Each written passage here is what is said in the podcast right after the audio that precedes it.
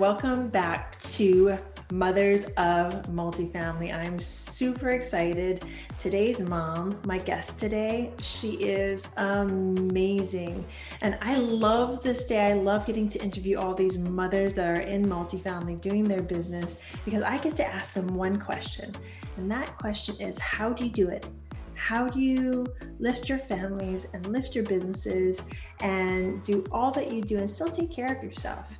So, if you love what you hear today, please rate, review, and subscribe. So, today's guest is no joke. I love this woman. I've been trying to get her on the podcast and on my YouTube channel for what seems like months now. Her name is Emma Powell. Emma Powell is the owner operator of High Rise Group, along with her husband of 23 years, Troy Powell, acquiring 92 units in their first 18 months. They currently live in Salt Lake City, Utah, after 20 years in Austin, Texas, and are the parents of six homeschooled children ages 22 to 8. Recently, she has had she has 66 more units under contract in a new development mid-rise in a downtown Salt Lake opportunity zone. They have extensive con- uh, construction management experience as well as partnering in a variety of deals as private lender, deal sponsor, co-owner, syndicate. I mean, you get the you get the idea. Emma is the whole package, and folks, she's a mom. So let's meet Emma. If you'd like, again, if you like what you hear, please rate, review, and subscribe. That would mean the world to me. Hi, everyone, and welcome back to Mothers of Multifamily. I, like I said before, I am with one of the just an amazing mom. I mean, you heard everything I just said. We have her here today. Welcome, Emma. Hey, thanks so much for having me. I I'm really excited to be on this show because uh, the feedback that I've been getting lately is the exact theme of the show is how do you balance uh, motherhood with business? How do you do it? And i haven't had a, a, lot of opportunity to talk about that specifically so i'm really excited uh, about this episode. Well i am excited to have you here. I mean ladies and gents i don't know if you know this but i've been trying to get emma on the show forever but you know the time period we're in we're in covid we're in homeschooling we're in all the things that mamas have to deal with so emma how do you do it all how do you do all the mom stuff, all the investing stuff, all the business building, all the apartment taking down? How do you do it? Um, I used to when people would ask me that question, like, I don't know how you do it with six kids, and I would say, well, not very well. And I think, I think I want to, I want to expand. Yeah, I want to expand on the answer a little bit because that was just my quick quip of of how to tell people uh, just learning to let things go and learning to just lower your expectations. And I think what really drove it home was after my fourth child was born and I went in for the six week appointment and my midwife was giving me all of the postpartum depression questionnaire. Um, do you feel sad? Do you feel any of these things? And I was like, no, I'm pretty good. Like a lot of people brought me in some meals. Oh, my husband's doing this, or my friend brought me that. And and she was asking about housework and childcare and all those other kind of things. And I said, well, you know, you know, dishes are messy, and I don't know. I do laundry when people run out of clothes, and and um, and she just leaned back and she said, you know, you have discovered the secret to life. I said, what's that? She said, lowering your expectations. if anyone's watching the watching this on YouTube, you can see my tears. Anyone that's listening to the podcast right now, I'm crying right now because that is I'm crying happy tears because that's that is such an amazing mindset. Just you are getting it done when it needs to get done. I mean, you know when you're a new mom, and this for you new mamas out there, and you know into your second and third because I was still doing it to myself. You get you feel all this pressure. How did you how did you not? How did you not think about the pressure of getting the laundry done, getting the dishes done, holding the businesses up, and breastfeeding at the same time? Uh, minimalism. Uh, the less stuff you have, the less stuff you have to take care of, the less stuff you need to clean. Everything you own could be out and dirty and on the floor, and it still wouldn't be that intimidating because it's hardly anything. So we spent a lot of time um, getting rid of things. And, uh, you know, the way that we did it when we were new parents uh, is very different than the way that we're doing it now. And so um, I think the benefit of having a gray hair in the group, like my gray haired midwife who delivered a thousand babies, or when we first started homeschooling, going to those meetings with the gray haired moms who've been doing this for 10 years or 20 years, even, they really knew what they were doing. It's the same way with investing when they want a deal sponsor or they want to have somebody who's done that type of a project before to sponsor the loan or just prove that you can do it, you go find the gray hair and they sit basically on your board and they advise you. That tribe of people, no matter what you're doing, whether it's homeschooling or whether it's real estate investing or whether it's momming, um, the like I said, the midwife, just having them there to advise and give you that perspective uh, is really helpful. And I think um, the other thing that I learned was this. This is when it was really driven home to me when I got into real estate a couple of years ago. Is my family member, one in particular, was asking, just this is so risky. I'm so worried about you. I just don't know how you're going to be able to do this. I want to be supportive, but it's terrifying. And um, and I thought, I said, do you remember a couple years ago when I first started homeschooling, especially unschooling, and you came to me and you said, "Oh, we're really worried about your kids."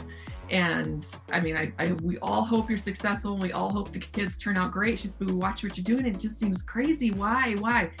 And I said, "It's only crazy because you don't know anything about it. You haven't sat there."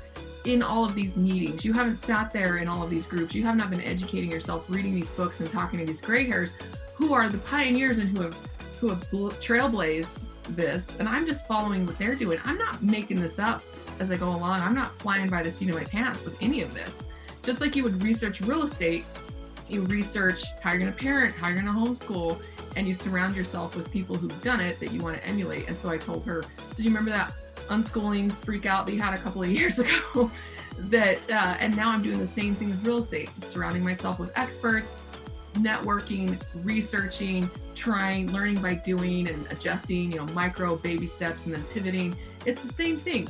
The more you know about something and the more you surround yourself with the experts in that field, uh, the more um, safely you can do it or the less risk you undertake when you're doing it. So, to me, when I talk about unschooling and I talk about minimalism and all these things, people sometimes think that I'm being so weird and so risky. There are a lot of us out there doing this and there's a lot of support and a lot of education. You just have to go out and find it. There's so much I want to touch upon with everything you just said that I'm going to just come to the first thing that comes into my head. Okay, so gray hairs. I absolutely know what you're talking about, but please like extend on that thought process and the fact that even before real estate, you already knew, okay, I am about to have a child. I need to basically find a mentor on how to raise my family or my children. Why aren't more mothers told this? I remember as a first time mom, I was thinking to myself, I needed to do it all on my own. Why aren't we told? Basically, find a midwife, find a mother that's maybe not your own mom. I mean, your own mom is great, but find those that have already done it. Why don't Why aren't we told this? Um, I I'm not sure that we're not told. I think that something culturally tells us that we're a very independent culture, and we're getting a lot of that now with the coronavirus about how oh you all you Americans are making each other sick because you're so independent and you won't just follow instructions and wear the mask and shut down your businesses. And we have had that reputation for years, and so even though people might be telling us this, we're not listening. Um, I have the benefit that I'm also from a large family and I'm the youngest daughter. And so when I got married, my sisters were trailblazing the mama path. And I would call them and ask them for advice. And I, I used to watch them make mistakes as a kid growing up and think, well, I'm not, I'm not going to do it that way. I'm going to do it this way. Or I'd watch them being successful and I would want to emulate that. So good examples and bad examples. Uh, so that was a mindset of mine from very early on. Watch what other people are doing and learn from learn from them. Uh, and it's probably just by nature being on the tail end of a large family like that. But at the same time, um, I was able to take their advice and they would recommend books and philosophies and things that really worked for them. And I would try it out. Sometimes I'd get a little too sucked in.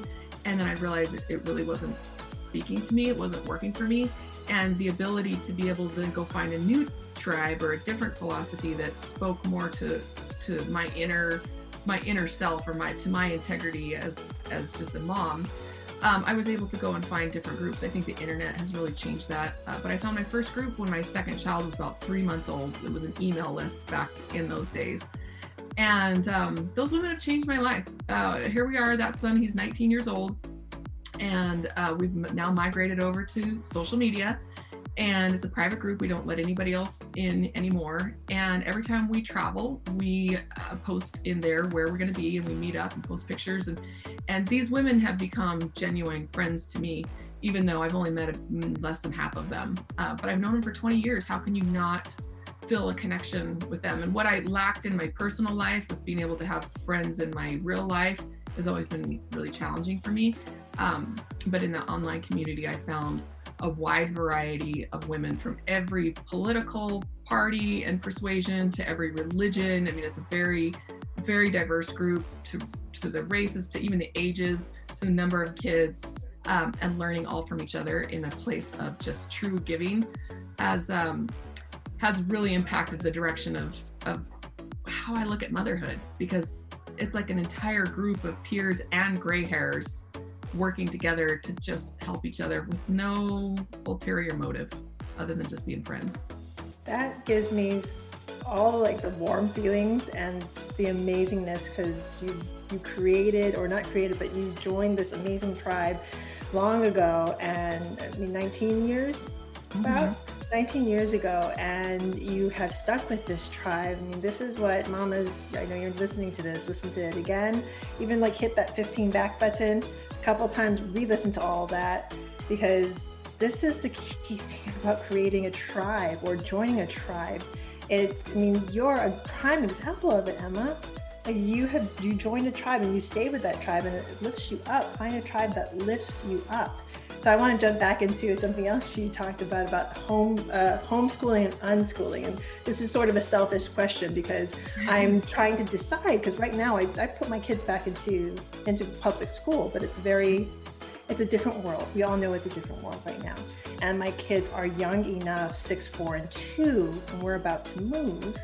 And there's a lot of turmoil for everyone that's listening to this, especially those with school age children what is unschooling and what are, especially now and into the future, what are the pros about homeschooling? Um, well, I'll tell you. I'll tell you a couple of examples and a couple of stories. Uh, first of all, I've just I'm in the process of writing some homeschooling entrepreneur articles on LinkedIn. That's just basically the way that we do it, what works for us, and challenging people to have that inner uh, thought process like what you're going through right now.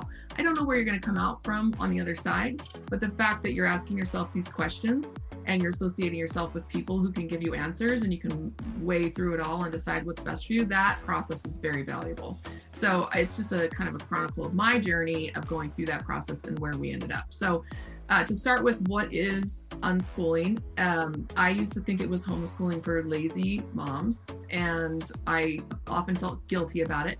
And I felt like um, that if I was a good mom, a good homeschooler, I would be more actively involved in the workbooks and mama on the whiteboard and let's show everybody sit in the schoolroom and and I felt uh, the biggest obstacle for me to be a great unschooler was my own guilt. Um, and I would project that guilt onto my kids and they felt like they were bad kids or bad students because they weren't self-educating with the textbooks and the because we didn't know what school is supposed to look like without an actual school. So it's basically just learning from life.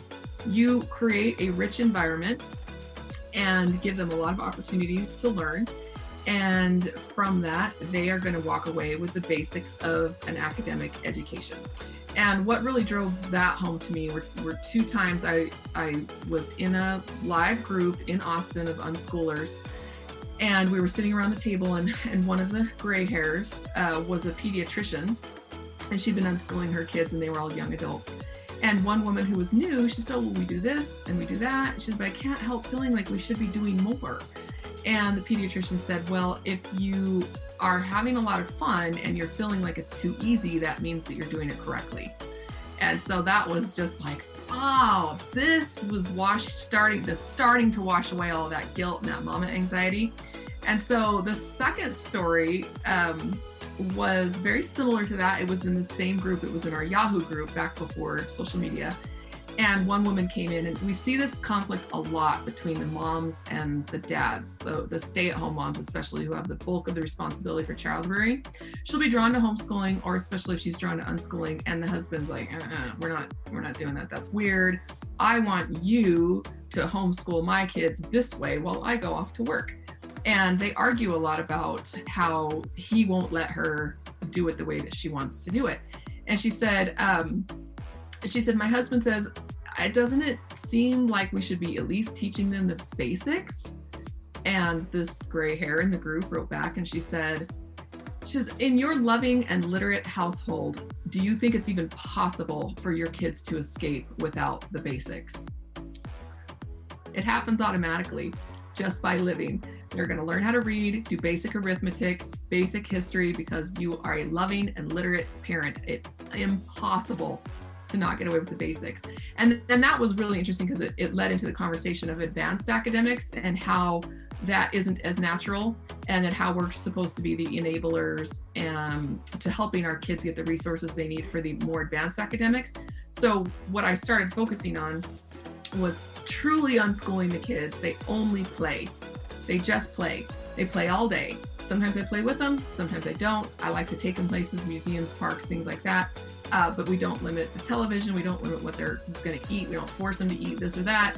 We don't tell them how to play. They know how to play.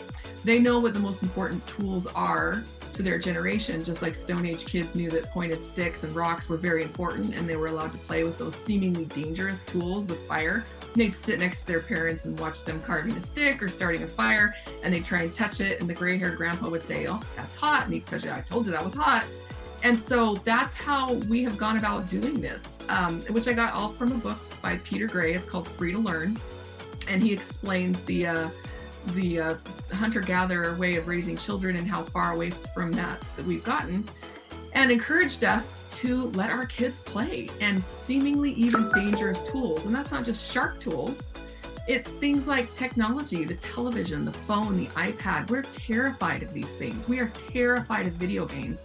The amount of shaming that goes on for not only mothers but also the children who are engaging and using these very important tools. Look what we're doing right now you are watching this podcast or listening to it on a phone or a TV or a YouTube that you also discourage your children from playing with. And if you want them to turn these toys into tools later in their life, you need to be very comfortable with it. Very comfortable with it. So we really encourage playing and we don't tell them what's a right way to play and a wrong way to play. And then with the older kids, I say uh, someday you need a career and a way to take care of yourself. So let's get you some career training, whatever that looks like, whether it's college, starting a business, uh, going to trade school. And my first three children have chosen all three of those. And it's up to me to hook them up with the resources that they need to get that career training. So I focus usually on the one or maybe the two oldest kids while the younger kids are playing. And then when that kid kind of finds their career and they become more independent, I shift focus to the next older one and get them started on their career. And so really I'm only parenting, actively parenting, maybe one kid at a time. Obviously, my little kids, as they're playing, they're getting a lot of feedback, a lot of guidance, a lot of how to talk respectfully to one another, how to play kindly, how to have a, a conversation with civility, how to problem solve, conflict resolution, all those things that we talk about and we model. Um, but there's no, let's open the workbooks to page 34. There's no need those basics before about eighth grade are just going to happen whether you like it or not. You don't have to force that at all. So, minimalism, not only in what you possess, but also in how much control and academics you're pushing on very young children. No, no, no. You keep on talking. I have no questions. I just want you to keep on talking because nobody here who's listening to this wants to hear anything out of my mouth. Yeah. So just pick a topic and go. no, but seriously, everyone, everyone who's listening, wasn't that amazing? seriously. So, for all you mamas who are thinking about schooling or unschooling, this is actually the first time I've heard that, by the way. That's why my mouth is just kind of like hitting the ground right now. I have a thousand questions on this, but this is also a real estate podcast. So, that aside, I am going to drop a link for you to get a hold of Emma, maybe find her on LinkedIn, read those, read those stories, those those articles that she's going to be putting there if you want more information on unschooling, because I could take the next hour and ask so many questions, very selfish questions yeah. about what and how and when and why and all those questions about unschooling. Hey guys, again, thank you so much for taking the time to listen to our show. And if you love what you see, and I know you do, please rate, review, and subscribe. It would mean so much to us. Yeah, it absolutely means the world to us, helps us get out to a wider audience, really just capture more people that we can help here with this show. Again, if you're getting value, check us out. Thank you again. So grateful to you. but I want to kind of dive into what we sort of started talking about when we first got on, which now makes so much sense because you were saying that in the other room, I like to have my calls, I like to do my business in front of my kids because I want them to learn and I want them to hear exactly how mama does it. And now hearing that you have a 19 year old, that also makes sense. I was like, you have young children that just just took on their first property that oh, yeah. 19 years old. Okay, that makes sense. So it wasn't the two oldest. It was the it was the uh, third and fourth, um, because the two oldest have more expenses, and they didn't have enough cash to get involved in the deal. I said, well, you don't have any cash. Sorry, you can't invest with me.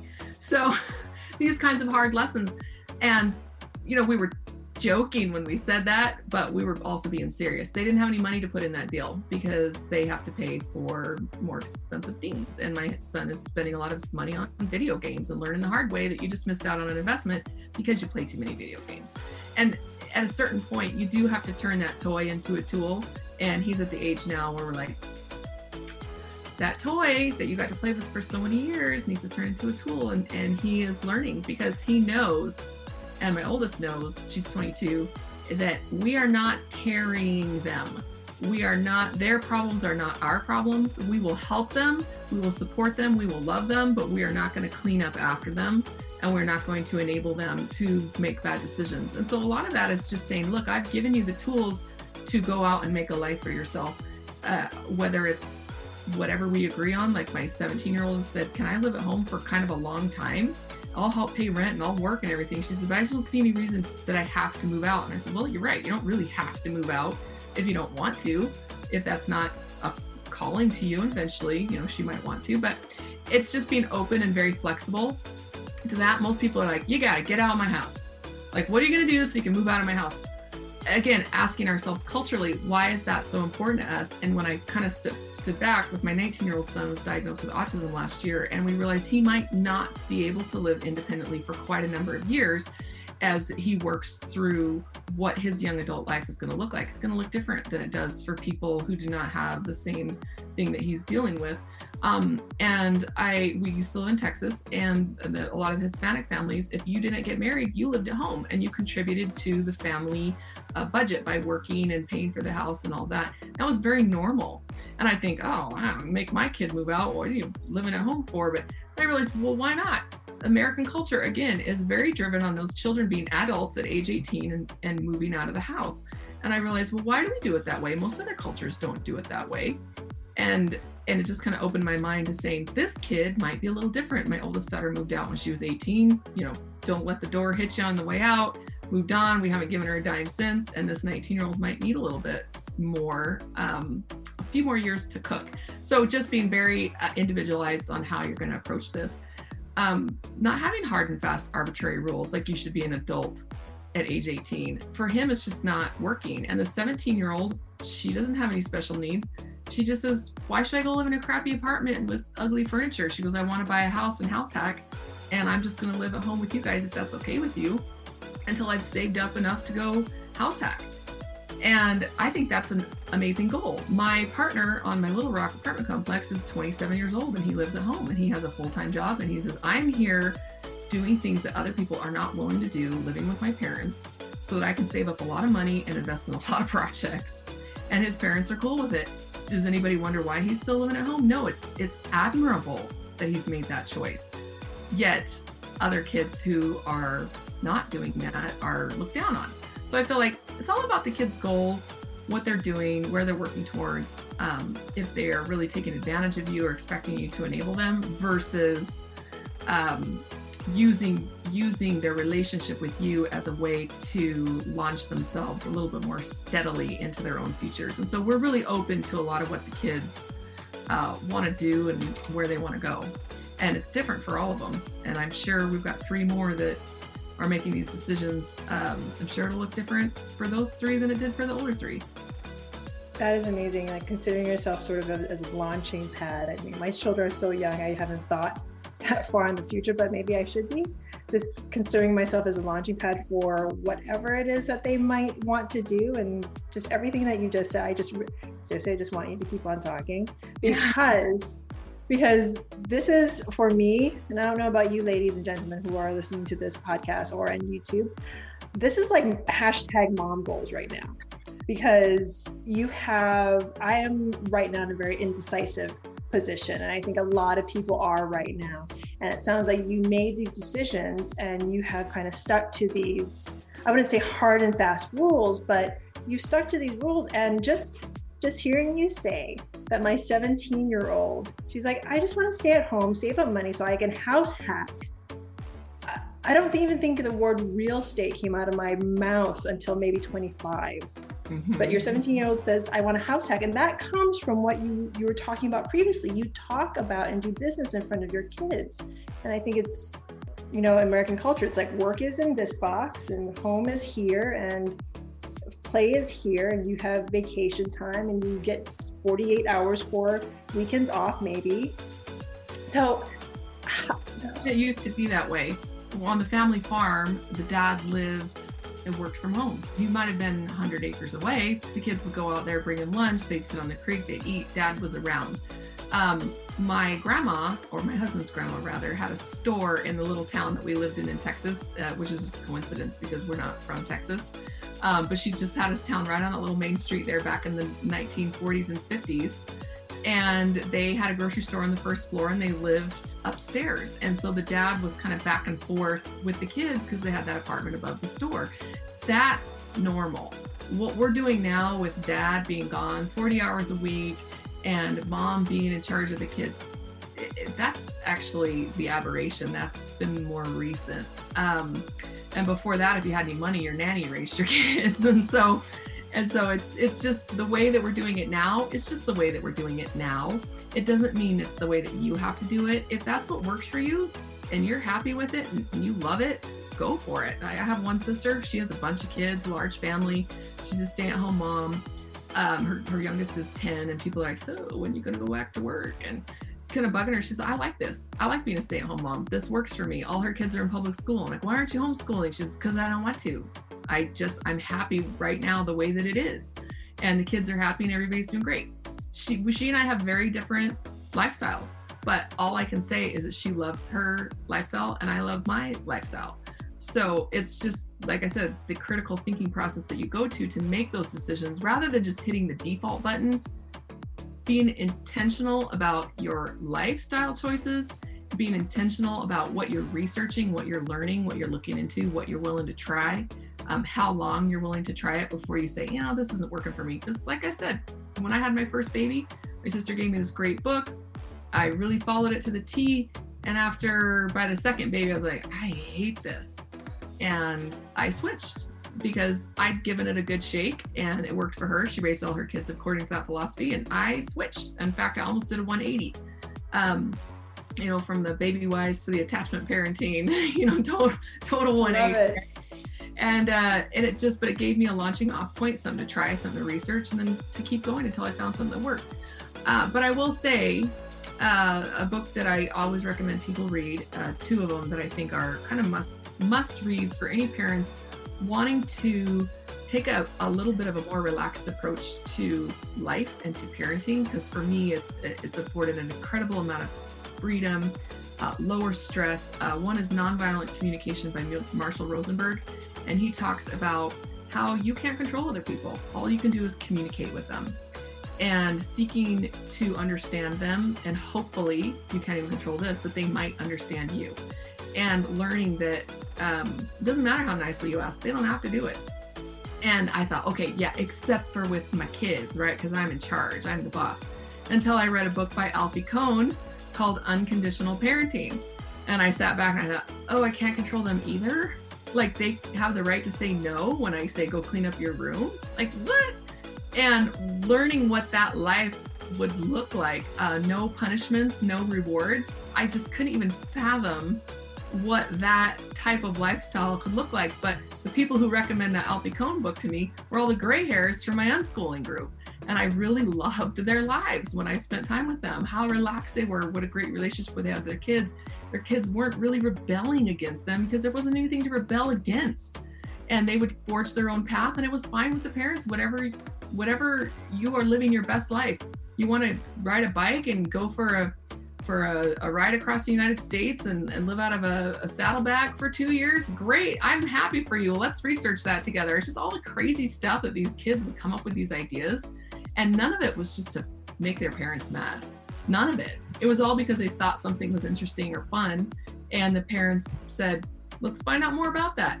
I had very, very um, religiously conservative friends who were taking this approach with their kids, and the kid would come in and say, uh, I really want this tattoo of this terrible, awful thing that the, the parents completely disagreed with and wasn't their life. And they said, you know what? I recognize your choices are your choices.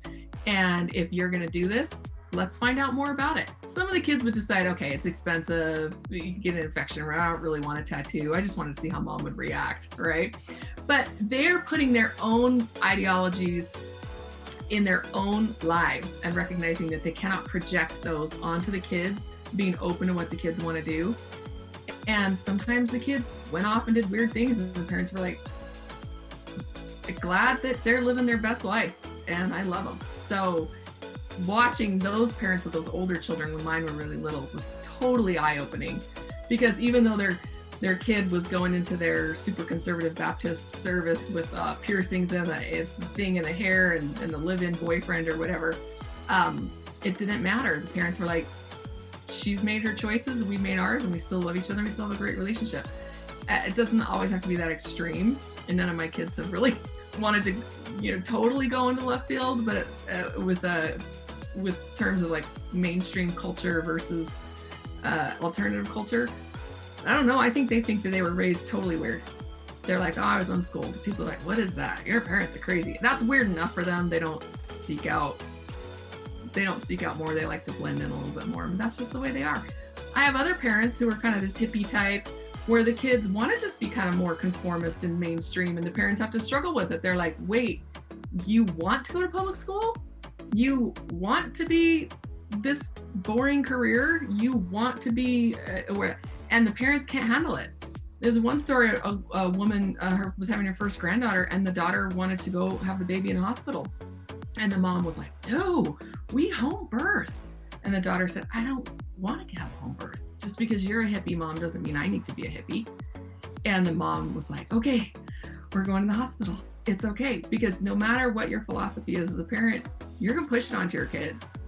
Even if even if you want them to be conventional and mainstream, sometimes you want them to be a little bit more alternative and off to the side. And your kid sometimes just has different plans. And you just need to get okay with that. Oh my goodness. This would take away the need for punishments. This takes away the need for even telling your child that they're incorrect. Because sometimes, and then it takes away the need for feeling guilty for having to tell your child that they're incorrect for doing something that probably wasn't that bad in the first place. Mm-hmm. And and that level of control over somebody else's life. First of all, I I personally believe I don't know if we want to get off into this I personally believe it's immoral and I'm not willing to do it. Um, I asked my son one time, we were listening to an audiobook. We were in a little homeschool co op and we were listening to a book that was set in the 1930s, and the mom was the school teacher, and the son did something he shouldn't have done. And she said, Come over here, you're going to get the belt. And he knew they loved their mom and they respected their mom. She in the in the storybook, she was a very good mom and a very good teacher. Um, but the kid at the time, that was the way you handled it. And the kid went over there, oh, I knew mama was going to give me the belt.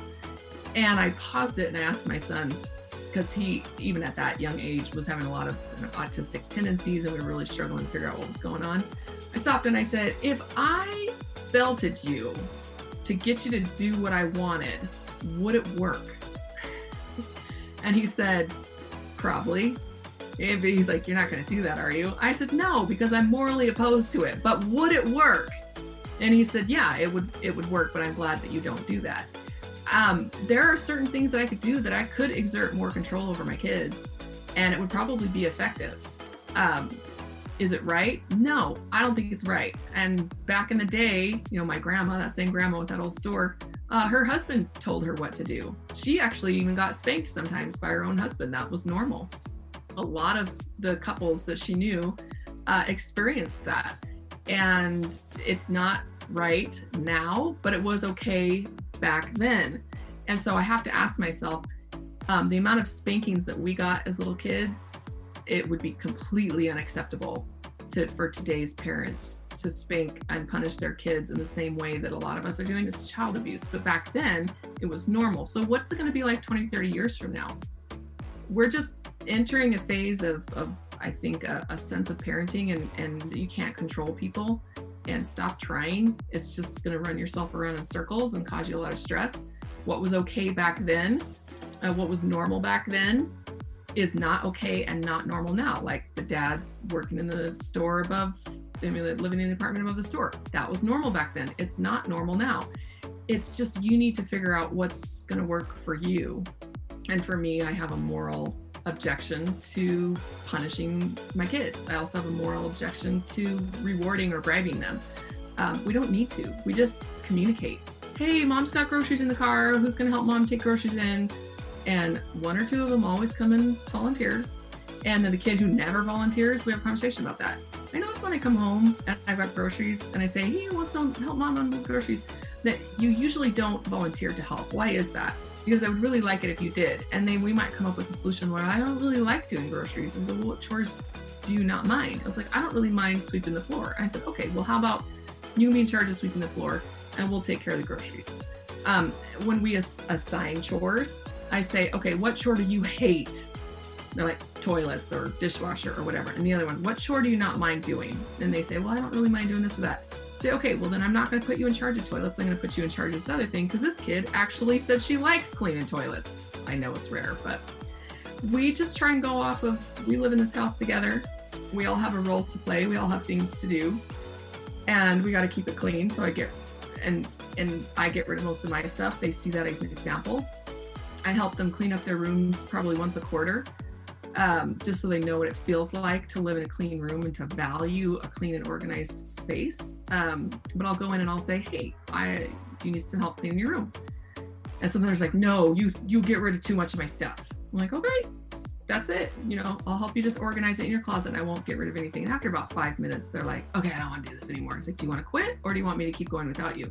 Like, no, you can keep going. I said, do I have carte blanche to get rid of stuff or and they're like, no, don't get rid of anything. Or more often, I say, can you just pick a couple of your favorite items and put those aside to make sure I don't accidentally get rid of something that you love?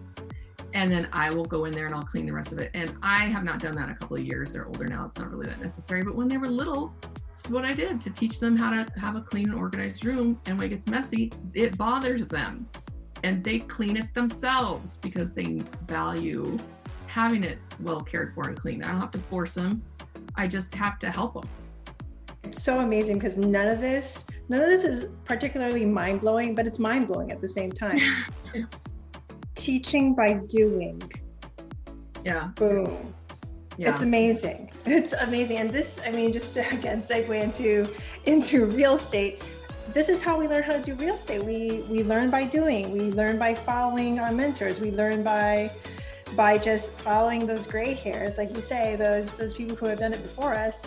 And why not, moms who are listening to this and papas too, why not do the same with our kids? So, Emma, as much as I'd love to do a three hour special with you just here telling everything about everything, I don't think we have the time. And I really, really want to know how my listeners can get a hold of you, can talk to you, can find out more about what you're doing in real estate. Because as you heard before, Emma has an extensive history in real estate. So, Emma, how can my listeners get a hold of you? Um, I use LinkedIn and Facebook pretty heavily. I'm Emma Powell 28 on both those platforms. Uh, so sending me a private message through there. Um, I also have a website at highrise.group and you might need the www in front of it. You might not. I don't really know. Some people are having having to do one or the other to get it to load, but just FYI, we're working on that. If you know anything about that, maybe reach out and help me. Um, so highrise.group has a link to schedule a call with me on my calendar. and uh, we'll just grab a 30 minutes and chit chat about whatever you want to chit chat about. And um, like I said, I think one of the things that I've been getting a lot of feedback about is yeah, you bought a bunch of apartment complexes and you made all this happen, but how? How did you balance your your life? What this is how. You have to simplify your business. You have to simplify your life if you want to be able to do both of them and not go crazy. Think about any good business management book that you've ever read and how it talks about empowering yourself and empowering the people that you work with to be able to become their best self. Read multipliers.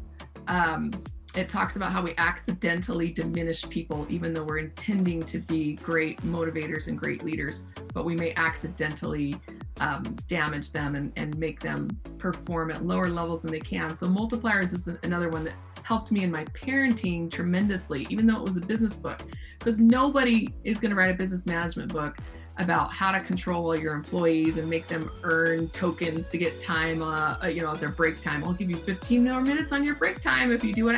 It's ridiculous. Yet we do it with children constantly. They just don't need it. It's just not necessary.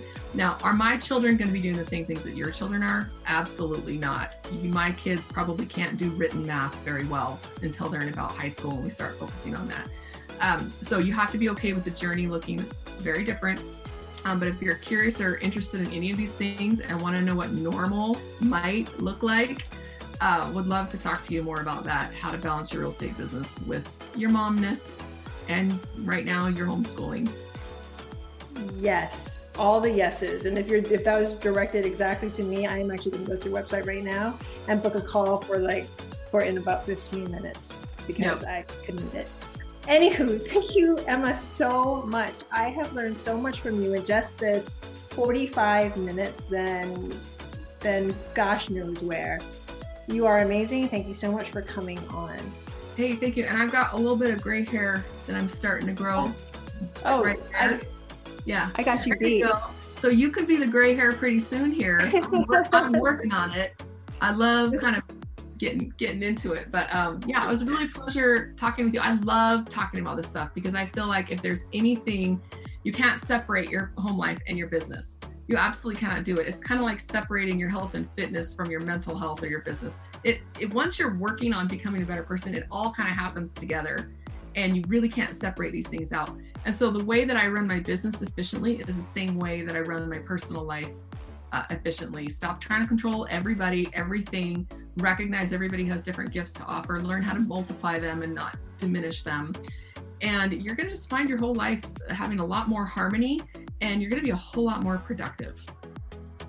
Learn how to multiply, not diminish. Thank you again, Emma. And for everyone who's listening, I'm so grateful. And seriously, look Emma up if you have any questions about mothering, about parenthood, and about real estate. She knows it. Thank you so very much. So grateful. Thanks so much, Peely. It was fun. Join us for your second cup of coffee every Monday through Friday at noon.